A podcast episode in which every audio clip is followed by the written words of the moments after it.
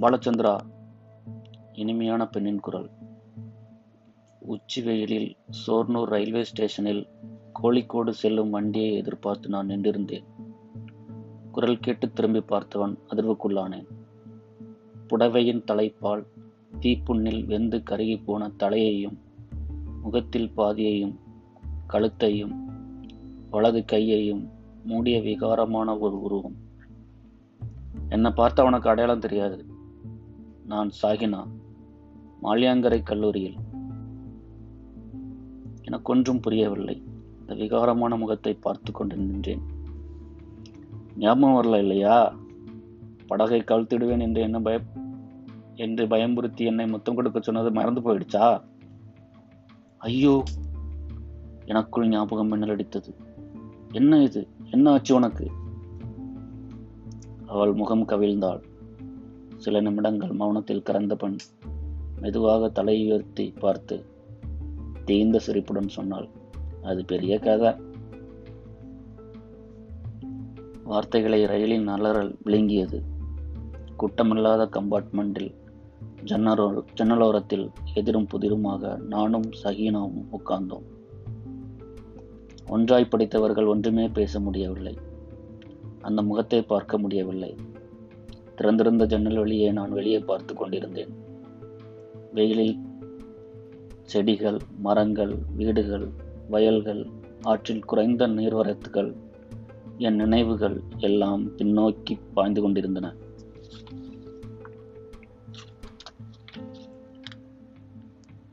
மாலியாங்கரை SNM கல்லூரியில் நான் plus two படிக்கும் காலம். நூலகத்தில் தான் அந்த அழகு தேவையையும் தேவதையையும் முதலில் பார்த்தேன். உன் பெயர் என்ன? நான் கேட்டதை அலட்சியப்படுத்தி ஒரு பார்வையை வீசி ஒன்றுமே பேசாமல் நடந்து போனாள். மனதுக்கு இனிமையான நாட்டியம் போன்ற நடையை நான் அதுவரை கண்டதில்லை. அவளை பற்றி விசாரிக்க தொடங்கினேன். பேர் சாகினா. வீடு வைப்பின்கரை படிப்பது தேர்டு குரூப்பு பின்னால் சுற்றி சுற்றியும் வழிய போய் பேசியும் நண்பர்கள் மூலம் அவளிடம் பழக எவ்வளவோ முயன்றேன். பலன் இல்லை ஒரு நாள் ஒரு யோசனை தோன்றியது.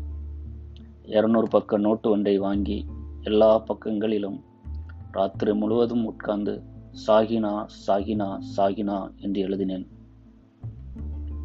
நோட்டை மறுநாள் அவளிடம் கொடுத்தேன். அவள் வாங்கவில்லை. வாங்கலனா இப்போ உன் கையை பிடிச்சி இழுத்துருவேன். நான் பயமுறுத்தினேன்.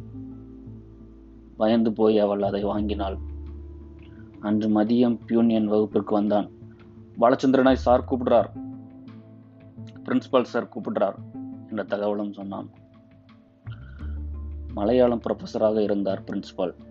ஸ்லோகங்களில் மிகுந்த ஈடுபாடு உள்ளவர். சில நேரம் என்னை கூப்பிட்டு குமாரன் ஆசானின் ஸ்லோகம் சொல்ல சொல்லுவார்.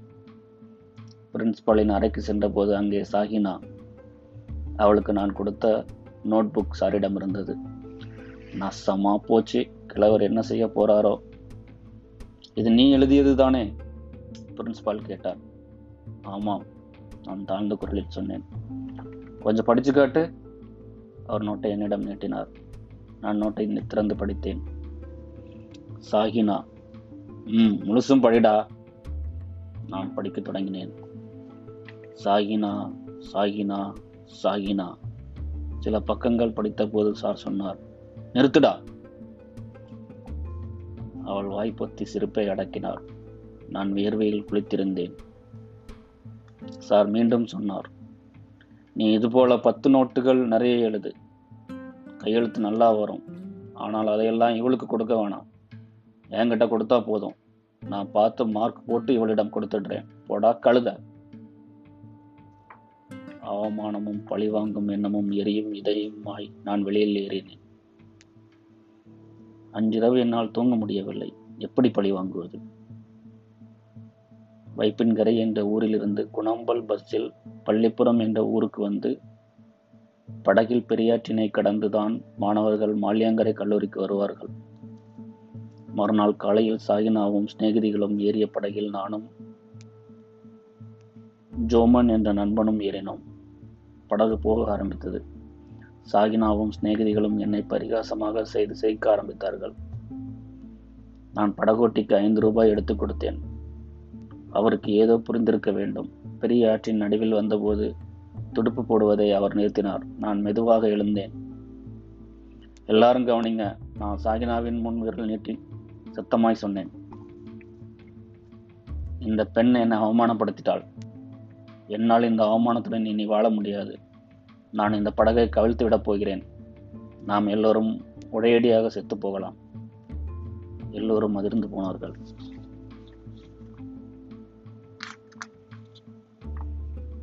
ஜோமோன் அதிர்ந்தவன் போல நடித்துச் சொன்னான். பாலன் காலையிலேயே கஞ்சா அடிச்சு அடித்து பைத்தியம் போல நடந்துட்டு இருக்கான். அவன் எதையும் செய்வான். நாமெல்லாம் செத்துடுவோம் போல இருக்கே. ஐயோ! பெண் பிள்ளைகள் மரண பயத்தோடு அலற ஆரம்பித்தார்கள் இல்லைன்னா சாகினா இப்போ என்கிட்ட மன்னிப்பு கேட்கணும் அது மட்டும் பத்தாது. என் கன்னத்தில் ஒரு முத்தம் தர வேண்டும். நான் குரூரத்தோடு சொன்னான். சாகினா அதிர்ந்து விளவளத்து போனாள். படகோட்டி வேலு சீக்கிரம் மன்னிப்பு கேளு. தண்ணி அதிகமாக வர்ற நேரம் இது. ஏதாவது தப்பான முடிவை இந்த பையன் எடுத்துட்டான்னா நாம் எல்லோரும் செத்துருவோம். படம் கடல்ல தான் சேரும் என்று பயன்படுத்தினான் சாகினா பயந்து நடுங்கியபடி சொன்னாள்.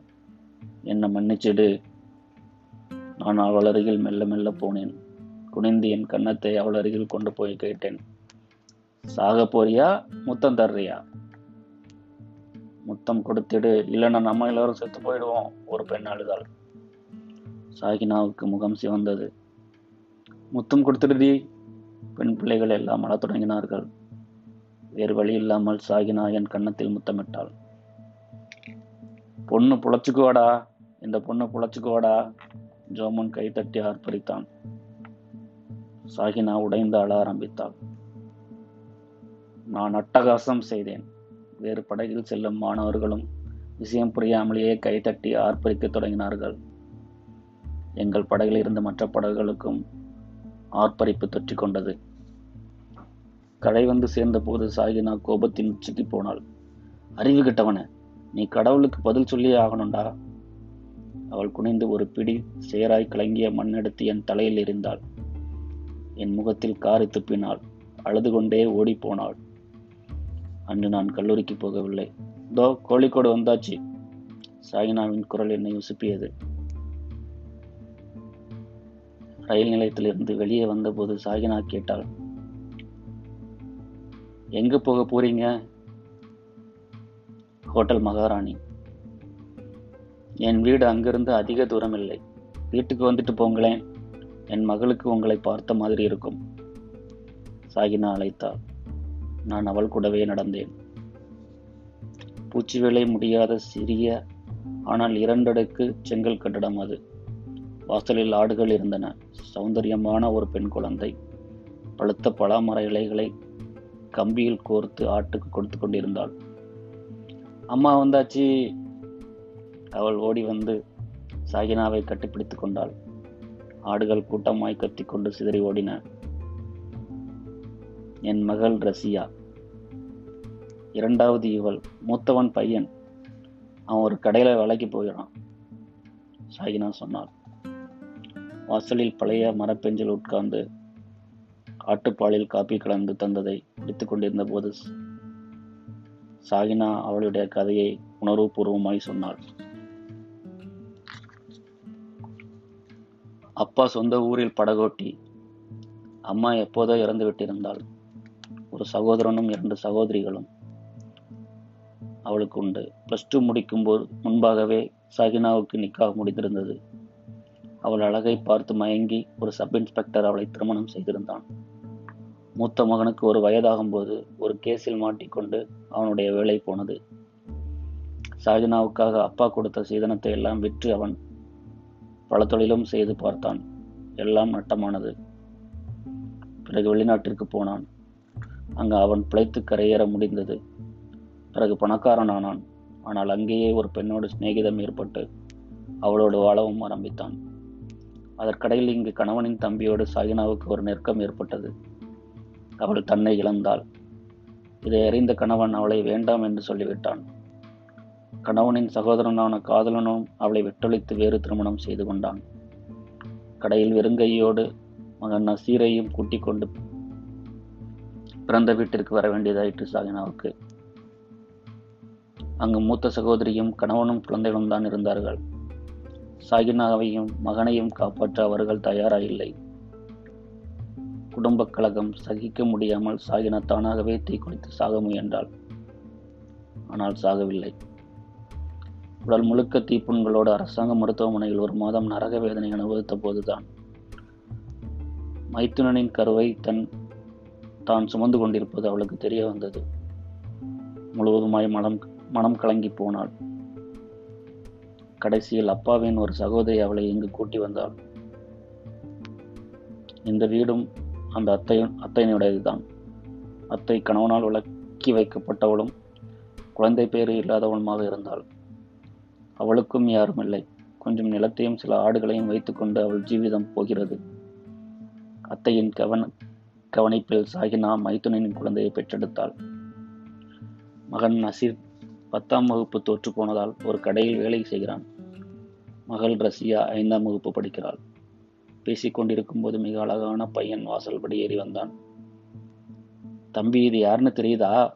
சகினா அவளை பார்த்து கேட் அவனை பார்த்து கேட்டாள். நசீர் என்னை கூர்ந்து பார்த்தான் பின் மெதுவாக தலையாட்டினான். படத்தில் பார்த்திருக்கேன். அம்மா சொல்லி தெரியும் அவன் சங்கோஜத்தோடு சொன்னான். உள்ளே போய் எதற்கோ ஒரு பெரிய காளி கோணிப்பை எடுத்துக்கொண்டு வெளியே போனான். உங்களை பற்றின விவரங்களை எல்லாம் பத்திரிகையில் பார்ப்பதுண்டு. மகன் லைப்ரரியிலிருந்து கொண்டு வருவான். சமீபத்தில் ஒரு பத்திரிகையில் உங்களோட குடும்ப போட்டோ வந்திருந்தது. அதை நான் எடுத்து வைத்திருக்கிறேன். சாகினா சிரித்தாள். என்னால் சிரிக்க முடியவில்லை. மாலை நேரமானது. புறப்படும் போது நான் நினைத்தேன் கையில் பணம் இருக்கிறது. சாகினாவுக்கு கொஞ்சம் கொடுக்கலாமா? வேண்டாமா? அவளுடைய தன்மானம் ரணப்பட்டால் என்ன செய்ய? இன்னொரு முறை என் முகத்தில் காரி துப்பினாள். வேண்டாம். சட்டென ஒரு எண்ணம் எனக்குள் மின்னியது. ஆம். அதை செய்யணும்.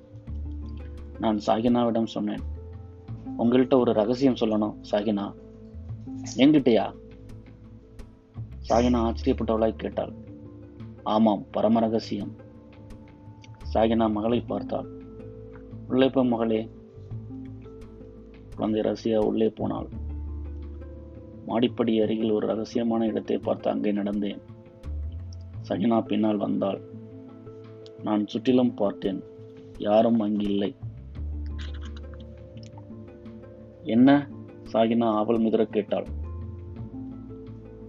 கிட்டவா காதல சொல்றேன். சாகினா தயக்கத்துடன் நகர்ந்து வந்தாள். வேறொன்றும் இல்லை நான் முன்பு உன்னை வேதனைப்படுத்தி வாங்கியதை திருப்பி தான் சாகினா பதில் சொல்ல ஆரம்பிக்கும் முன் நான் தீயால் வெந்து சுருண்டு கொடுக்கும் அவளது கன்னத்தில் அழுத்தி முத்தமிட்டேன். அவள் ஸ்தம்பித்து நின்றாள். அவசரமாய் இறங்கி வரும்போது நான் திரும்பி பார்க்கவே இல்லை.